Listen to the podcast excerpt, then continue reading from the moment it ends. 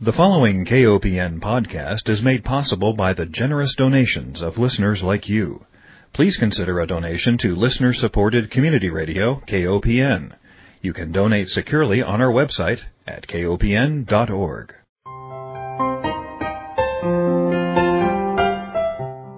Hi, welcome to Food Sleuth Radio, where we help you think beyond your plate. I'm Melinda Hemmelgarn, a registered dietitian and investigative nutritionist on a mission to connect the dots between food, health, and agriculture and find food truth. And today it is my honor to welcome Mr. Ted Genoways.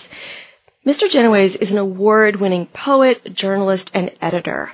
I heard him speak at a webinar on meat and health through healthy food action, and he was speaking about a book that he just wrote called The Chain Farm, Factory, and the Fate of Our Food. You know, we have been asking more questions as a society about where our food comes from, and the answers are often extremely disturbing, and there's a whole PR industry that sanitizes what we know about our food. So I needed to have Mr. Genoways on to tell us a little bit about the pork industry, and specifically we're going to be looking at the story of Hormel Foods, and through that lens we're going to look at immigration, the meatpacking industry, but mostly the greed and exploitation of people and pigs. So welcome, Mr. Genoways. Thanks very much for having me. After I heard you present during the webinar on Healthy Food Action, I wanted to bring your voice to our audience. So I have to ask you first and foremost, why did you write this book? Well, I've had a long-standing interest in the meatpacking industry, and it, it comes quite simply from the fact that, that my grandfather worked in the packing houses around the Union stockyards in Omaha when he was a young man. He had been in school and was was forced to drop out and, and took a job working first in the stockyards and eventually working inside a, a Swift packing house. So I heard some of those stories when I was growing up, and in particular, my father remembers very clearly going when he was a child, when my grandfather went back to visit some of his friends there, and he said that the thing that he could never have guessed and that, that he could never get out of his mind was the sound of all of those hogs as they were being herded into the slaughterhouse and slaughtered and he said that the screeching was just unlike any other sound he had ever heard. Mm-hmm. And so it sort of began from there. I mean, it's something that I'd always had in my mind, and I guess I'd grown up with the idea that those conditions, the, the sorts of things that my grandfather witnessed during the Depression, were ancient history, that regulation and government oversight had taken care of those problems. And it was only maybe a decade ago that I started to realize that that was not at all the case and that there were stories like his still to be told. Mm-hmm. And interestingly, you do open the book with a quote from Upton Sinclair. Of course, he was the author of The Jungle, which was the first real expose, I think, of the meatpacking industry back in 1906. And the quote is, the speeding up seemed to be growing more savage all the time. And I think that in reading your book, and I want to just let our listeners know this is a riveting, compelling book about the meat industry. And it's difficult to read, but it's also very difficult to put down. I told my husband last night that it's very much like a mystery, a nonfiction mystery. It's extremely well written. Well, you mentioned something about your grandfather, and that was that he was a union worker. And my father, too, was a union worker in a factory, and my understanding was that the unions were protective of the labor force. You know, the labor had solidarity, and that they could demand higher wages and health benefits, you know, the weekend, the 40 hour work week. But over the decades, the meat industry has systematically bashed the unions and gotten rid of that well paid middle class workforce and brought in an immigrant labor force. And I wonder if you could tell me a little bit about how that transition unfolded. Yeah, well, and that's part of the reason that I chose Hormel as the subject for this story. There's a very bright line in the Hormel history. Everything is told in terms of strikes, and there's a period before the formation of the Union, pre 1933. There's the period after that that extends up to 1985 at the start of that strike. But when the Union was so thoroughly defeated in the strike that occurred in the mid 80s, everything after has been totally different. And as you say, the unions for a, a very long time, for over half a century, were a force for the laborers to be able to collectively bargain with the employers.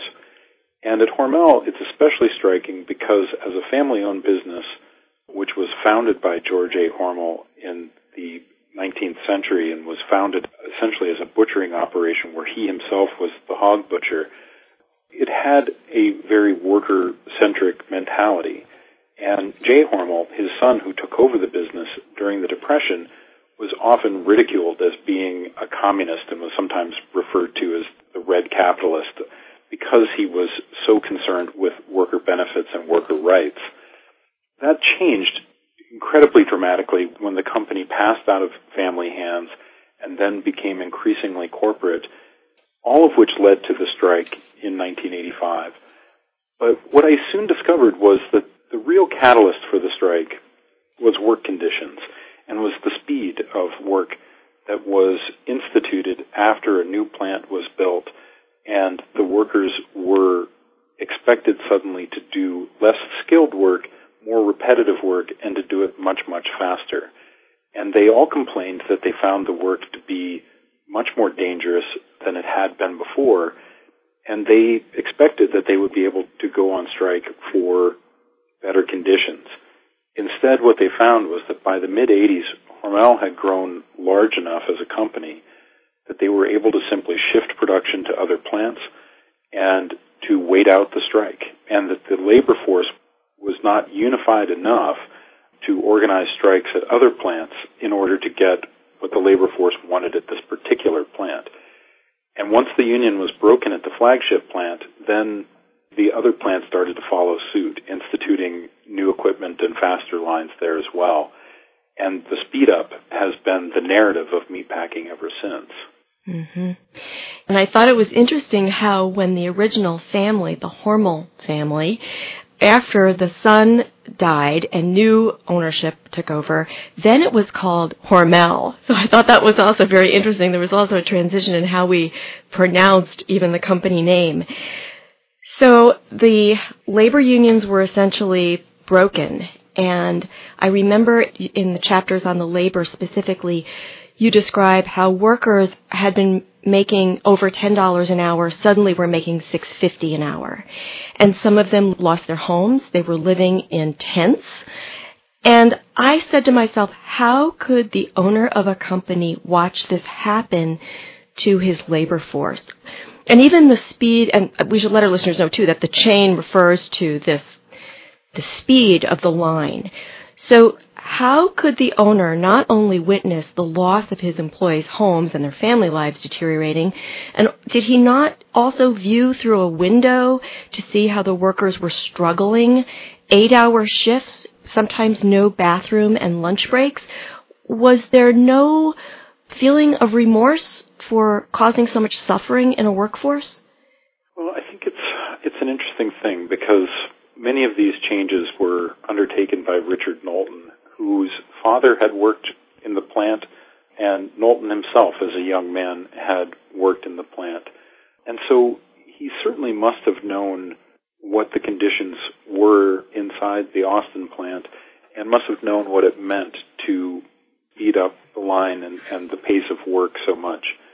But Knowlton himself was really, he had the mentality of a systems engineer. And his whole thought process was how to increase production by increasingly mechanizing any processes that could be mechanized and then turning skilled operations, skilled cuts, especially that workers had to make, into a series of simple cuts.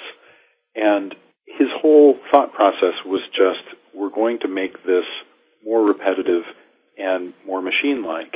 And I think that mentality of making everything more systematic and making everything more industrialized overtook his perspective. That's my take on things because his mentality seems quite clear, even from his own memoir, uh, writing about these events as they unfolded. His whole thought process was that if the old workers leave, they will take with them their high wages and will be able to replace them with unskilled workers who require lower wages. And so if they go, that actually benefits us. Mm-hmm. So he gets this immigrant workforce from Guatemala, Mexico. How does he bring this illegal workforce into the United States? How does that pass federal government regulations?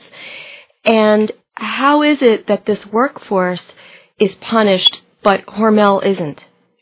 Yeah, well, that's a complex set of questions, and it's, I mean, I think it's really kind of central to the to where we are on immigration policy as a whole right now.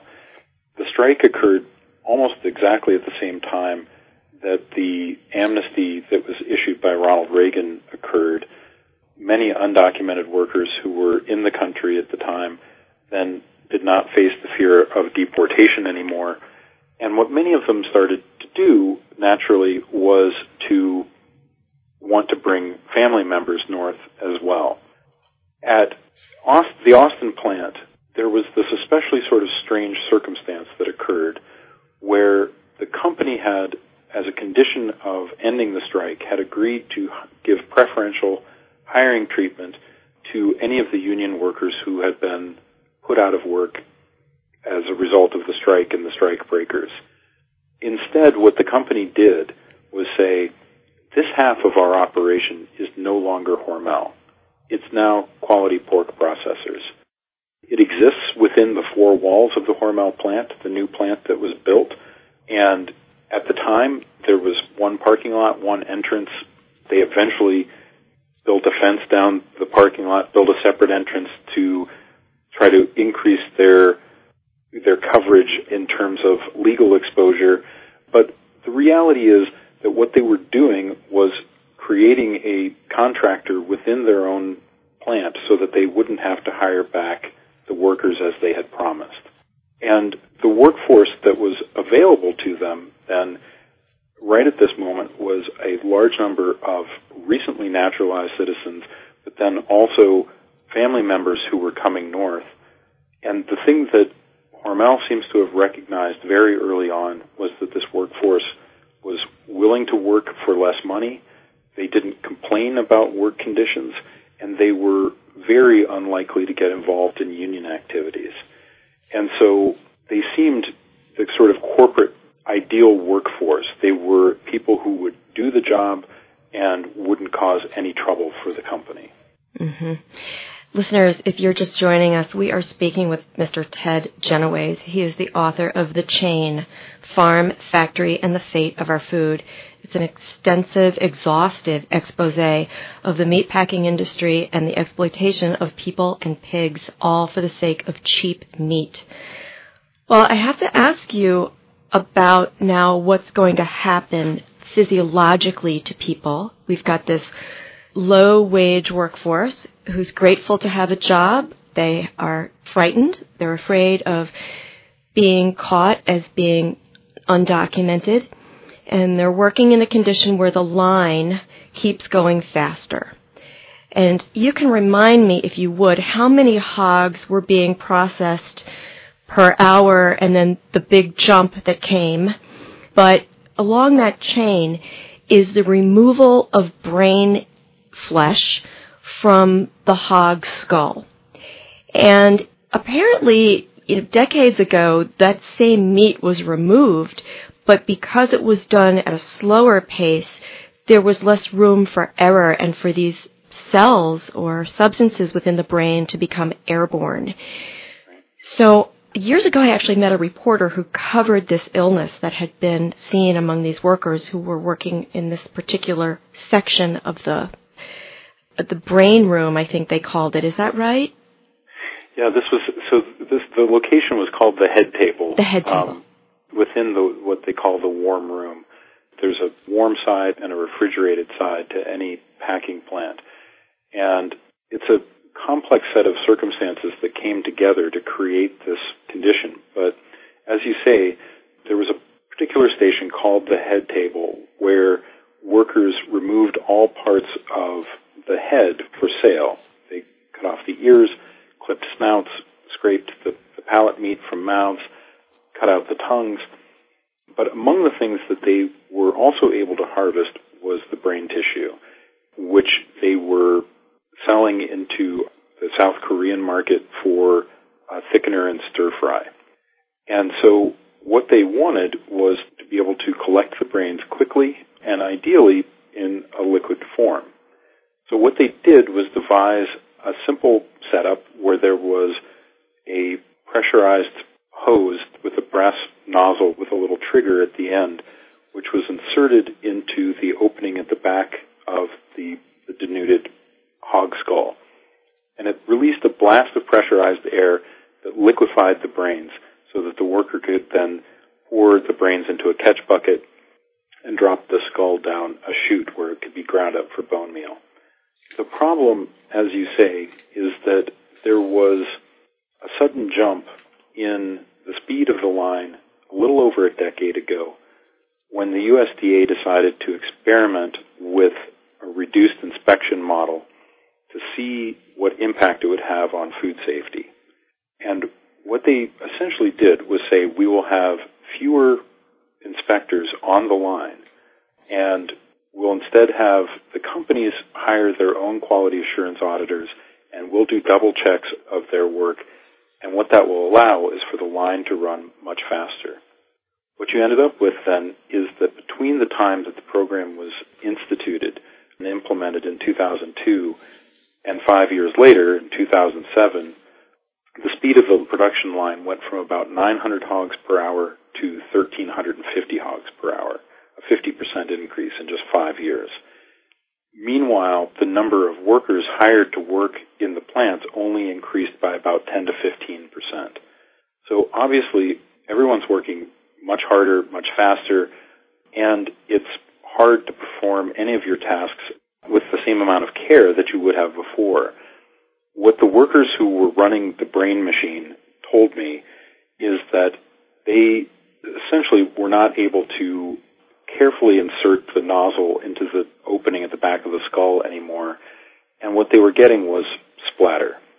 And in the course of that, also, the air was blasting just hard enough that it was aerosolizing small amounts of the brain tissue. And it was forming a cloud of brain tissue that the workers were inhaling. And as horrifying as that is unto itself, the much worse thing is that the workers not only felt sickened by this as their bodies tried to fight off these foreign cells, but it actually also triggered an autoimmune response where the antibodies that they had built up didn't stop killing neural tissue when they were done with the foreign hog tissue that they had inhaled. So their antibodies then began attacking the sheaths on the, the long nerves that ran to their extremities, so they started getting terrible, terrible searing pain in their hands and feet. And in some of the most extreme cases, they actually sustained both spinal and brain damage. And as I've, I've said in, in other contexts, I think it's important to note that I don't think that Hormel or QPP, the subcontractor, had any way of foreseeing this problem in its specifics. But when you increase the speed of the line by 50% in a very short period of time, there are going to be unforeseen circumstances that emerge from that. And that's almost the model of the line speed increase. The speed increases are generally done by five, ten hogs per hour, where they speed up the line and they back it up again to see what's gone wrong. The systems engineers figure it out and they figure out a way to improve the machinery. What they weren't paying attention to and weren't taking into account is what effect it was having on the human workers who were there on the line. Mm-hmm. I think what troubled me the most was in chapter 5, titled They Threw Me Away Like Trash. The workers describe that they're having these horrible symptoms. They're losing control of their bladders. They can no longer walk. They're in excruciating pain. And the company says, well, you don't have documentation, so perhaps some of your health care won't be covered. And I thought that was horrific, as well as the fact that I wondered where OSHA was. I wondered why there weren't any federal mechanisms coming in and saying, whoa, you've got to slow that line speed down? Well, I think that's the central question. The Southern Poverty Law Center and a great unheralded group here in Nebraska where I'm based, the Nebraska Appleseed Center, have petitioned both OSHA and the USDA to set caps on line speed so that there is some accounting for the health of the workers. The way that beads have always been set up until now is a sort of de facto throttle on speed that's created by the necessities of inspection and saying, well, if an inspector can only look at so many carcasses per hour, then the line can't run faster than that. But now that there's been the opportunity for the companies to take more of a role in the inspection, and the USDA has taken a backseat in simply double checking the inspection that's done by the companies themselves, they can hire more workers, they can design the plant so that it's not a simple linear plant, but is running multiple lines at a time, and they can dramatically increase the output. But the problem is that there's no formal mechanism then in place to be looking at the issues of injury. And a big part of the problem that exists here is that the statistics all indicate that the number of injuries among meatpacking workers have been on the decline. But what a fantastic study done by the University of Iowa uncovered was that if you look at the rate of injuries reported by workers in meatpacking plants along racial lines, that white workers report injuries at almost twice the rate that Hispanic workers do. And the finding of the study was exactly what you would expect, that people who fear that reporting their injuries, as in this case in Minnesota, and asking for workers' compensation will face the possibility of retribution where they are threatened with firing and even deportation for having reported the injury. So instead of facing those consequences, they have kept quiet. Mm-hmm. And then they are not employable and they seek services in the community. And rather than the community at large showing compassion for these mistreated workers, the reaction is more one of animosity. And I shouldn't say that's universal. It's clearly there are two groups of people. One are compassionate and the others are saying, wait a second, these immigrants had stolen their union jobs and they were leeching off government services. Why didn't anybody connect the dots and say the fault is not with the worker, but the fault is with the company that is allowing this to take place? Yeah, well, I think that unfortunately, because there's been a long time mentality of union labor and then anyone who's outside the union is a scab or a strikebreaker, that that mentality took hold in some of these towns where large numbers of Hispanic workers were brought in at once, especially in the early 90s. There was a huge influx starting with NAFTA when that undercut the rural economy in Mexico. And seeing all of these workers show up at once, I think brought to mind in many of these communities the, the times when the company had brought in strikebreakers all at once. And it was much the same kind of move. There's no question about it. The problem is that, as you say, instead of directing their anger at the company who was exploiting these workers and in the same move trying to weaken the union, the anger got turned towards these new workers. And uh, unfortunately, I think the easiest explanation for how that happens is racism and xenophobia. That a lot of these towns where the meatpacking plants sit now, they are outside of urban centers. They long ago moved away from cities so that they would be farther away from union activities and they would be closer to farm communities so that there would be lower trucking costs for the company. And so often these plants are sitting in rural areas that have traditionally had low minority populations, and the sudden influx of a minority group triggers this ugly response. Mm-hmm. We just have a couple of minutes left, and certainly we didn't talk about the animal abuse where the hogs are being raised for this facility, for this processing facility. And we didn't talk about the housing situation and the water quality and the soil quality and how farmers are all interacting with this whole system. But I do want to give you a chance to give our listeners some idea of what we can do to create a more compassionate, nurturing food system. Well, my focus has been on the meat industry.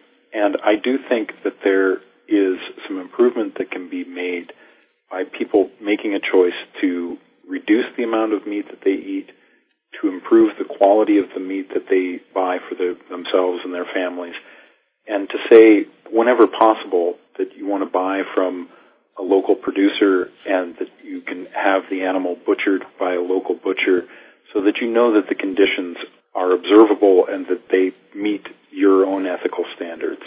The mm-hmm. problem with that, the shortcoming of that, is that even buying organic pork, welfare approved pork, and reducing the amount of pork that you eat doesn't really solve the overall problem. And more than that, I worry that it creates a group of people who think of themselves as having solved a problem by spending more money at the grocery store and sort of looking down their noses at people who shop at Walmart or sit in line at the McDonald's drive through.